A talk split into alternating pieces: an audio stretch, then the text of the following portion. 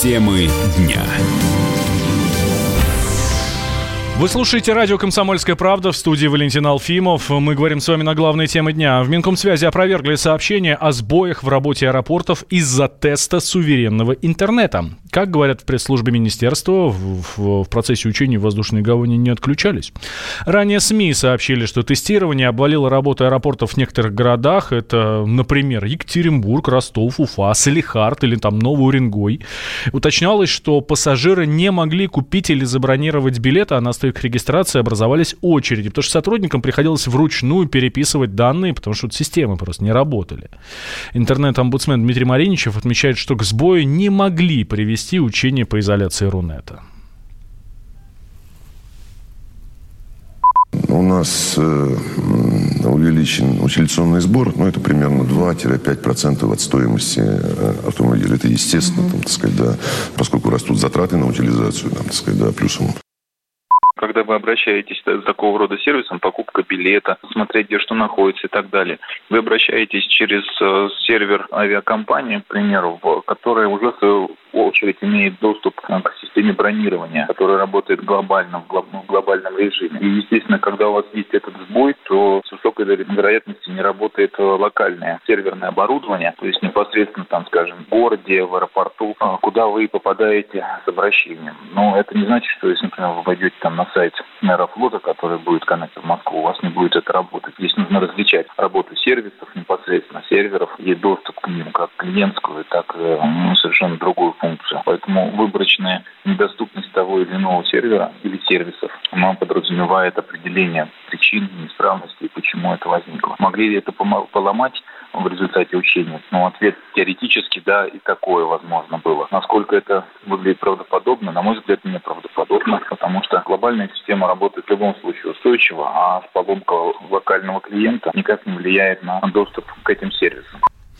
Накануне в Минкомсвязи сообщили об успешных испытаниях суверенного Рунета. Замглавы министерства Алексей Скалов заявил, что было отработано несколько сценариев функционирования российского сегмента интернета, цитата, «при любых обстоятельствах».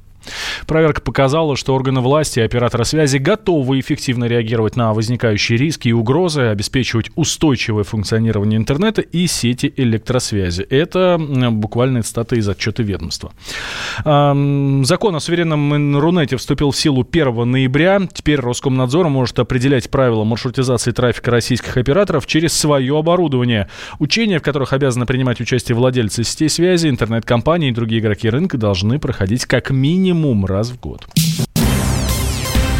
Со следующего года иномарки в России могут подорожать. Об этом в интервью «России-24» рассказал вице-премьер Дмитрий Казак. Он отметил, что это связано с увеличением утилизационного сбора. У нас э, увеличен утилизационный сбор, ну, это примерно 2-5% от стоимости э, автомобиля. Это естественно, там, так сказать, да, поскольку растут затраты на утилизацию, там, так сказать, да, плюсом у нас реализуется масштабная программа по повышению экологической безопасности нашей страны и наших жителей, там, так сказать, да, поэтому вынуждены были ну, утилизационный сбор собрать. Вполне возможно, что импортируемые mm-hmm. машины несколько подорожают. Но те, которые локализованы на территории Российской Федерации, имеют особенно высокий уровень локализации, тоже современные качественные автомобили, благодаря тем э, совокупности тех мер поддержки, которые э, мы оказываем и в рамках международной mm-hmm. кооперации экспорт, мы наш автопром тоже стимулируем к тому, чтобы они э, повышали качество производимых автомобилей и доказывали это качество через экспорт на внешние рынки. Гендиректор сервиса CarPrice Денис Долматов отмечает, что на рост цен повлияет сразу несколько факторов.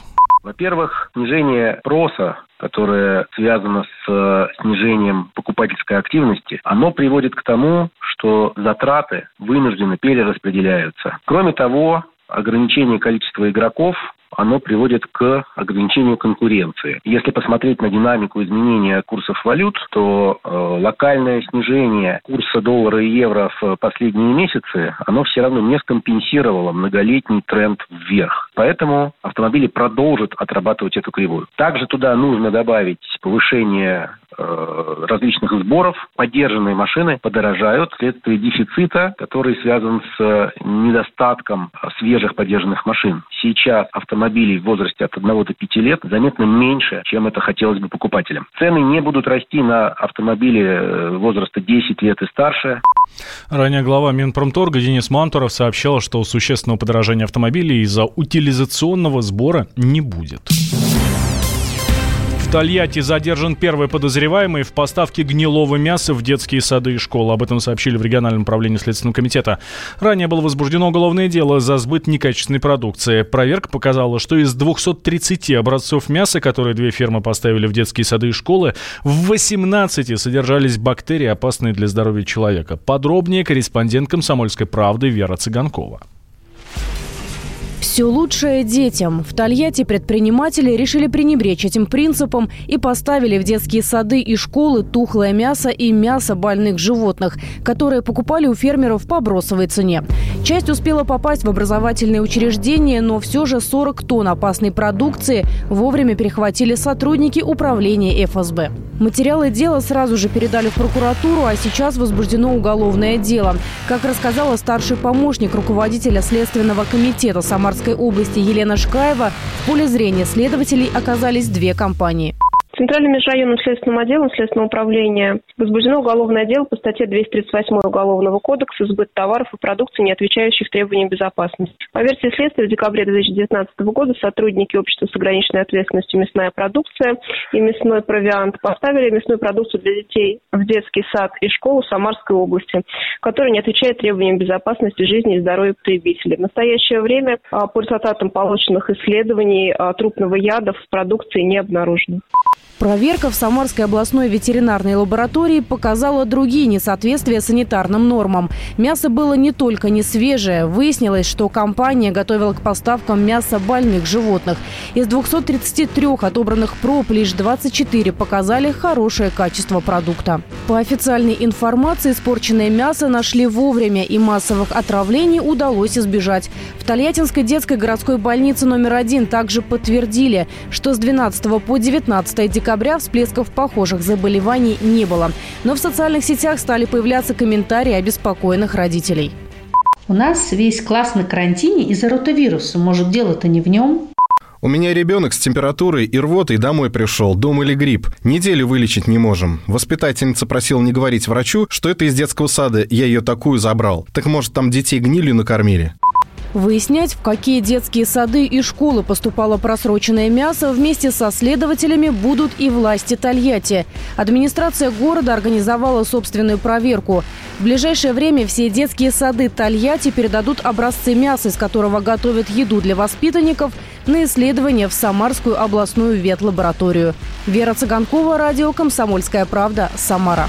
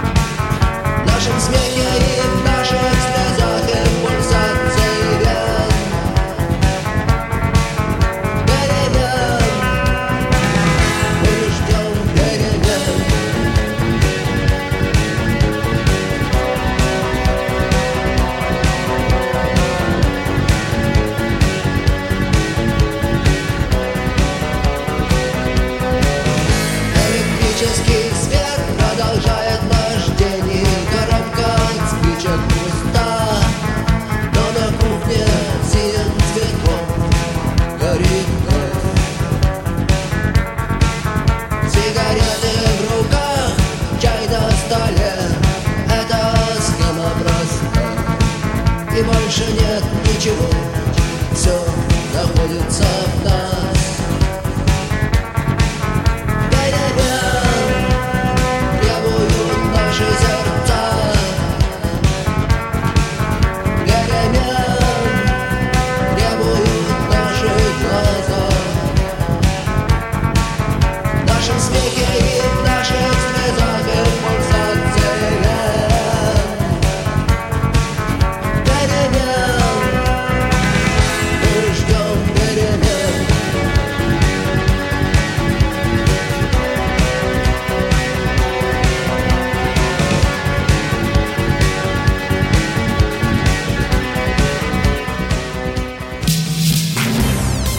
Темы дня. Широ...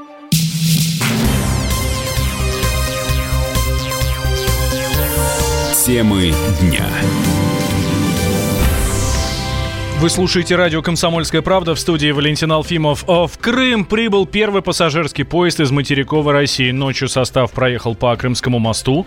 А, следовал он из Петербурга. Общее время в пути больше 43 часов.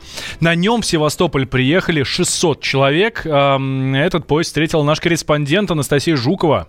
В Севастополе сегодня встретили первый поезд с материка, долгожданный поезд. Э, пять лет Крым был, по сути, отрезан от большой земли. Сегодня впервые к нам пришел железнодорожный состав Санкт-Петербург-Севастополь. Он отправился 23 числа из Санкт-Петербурга. И вот утром 25 числа как раз его встречали в Севастополе. Встречали торжественно, встречали с фанфарами в самом прямом смысле этого слова. Оркестр Черноморского флота встречал, пели песни, пели гимн Севастополя, пели «Катюшу». А, очень много людей пришло из Севастополя просто-напросто посмотреть на этот поезд. Вокзал буквально облепили людьми, то есть огромные толпы а, заняли все а, мостки. Весь перрон был просто вот полностью заполнен людьми, люди с флажками, люди с различными плакатами встречают, поздравляют всех. Это огромный-огромный праздник. Мы долго ждали этого. С утра проснулись и вперед на вокзал, на наш любимый вокзал, который застыл на мгновение, но он сегодня ожил, друзья! Ура! Вперед! Мы рады, мы счастливы такому событию. Это просто эмоции вот просто переполняют нас. Мы рады, мы счастливы. Хотелось бы, чтобы ребенок все-таки мог посмотреть на фотографию и сказать, я там был. Правда? а, нашлись люди, которые даже в самом, что ни на есть, прямом смысле этого слова, расцеловали поезд и даже вот помадой, поцелуями составили на нем надпись «Крым». А, вот 6 часов поезд будет стоять здесь в Севастополе, проводники уставшие, но очень довольные, говорят, что атмосфера в поезде была просто непередаваемая, никто не спал, все пели песни, все очень а, радостно восприняли это событие, действительно, как настоящий праздник, не просто поездку, а вот такое историческое событие, которое действительно войдет в учебники, войдет, а, наверное, будет записано не только на страницах газет, не только в информагентствах, а действительно в учебниках истории, поэтому событие удивительное событие, потрясающее, атмосфера на самом деле нереальная. То есть, наверное, ни до, ни после никогда этот вокзал в Севастополе, который, в общем-то, не очень большой, он не вмещал такого количества людей и не было вот такого потрясающего праздника. Анастасия Жукова, Комсомольская правда, Крым.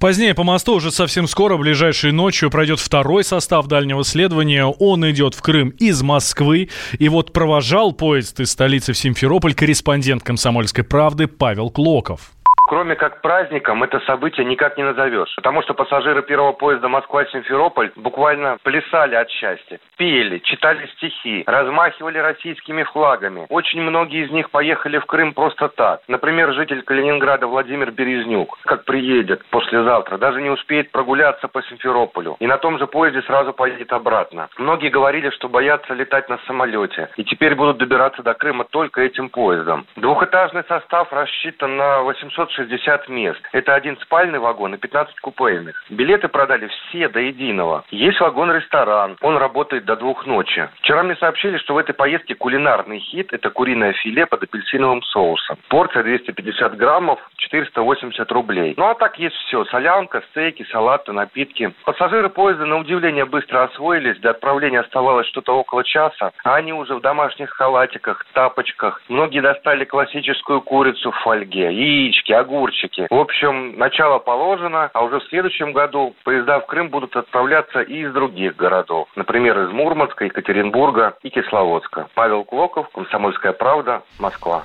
Железнодорожное движение по Крымскому мосту открыли в понедельник. В церемонии участвовал Владимир Путин. Всем привет, меня зовут Мария Баченина, и я автор подкаста «Здоровый разговор». Подписывайтесь на мои подкасты на всех популярных платформах, ставьте лайки и присылайте свои темы, интересные вам, на почту подкаст собачка.phkp.ru.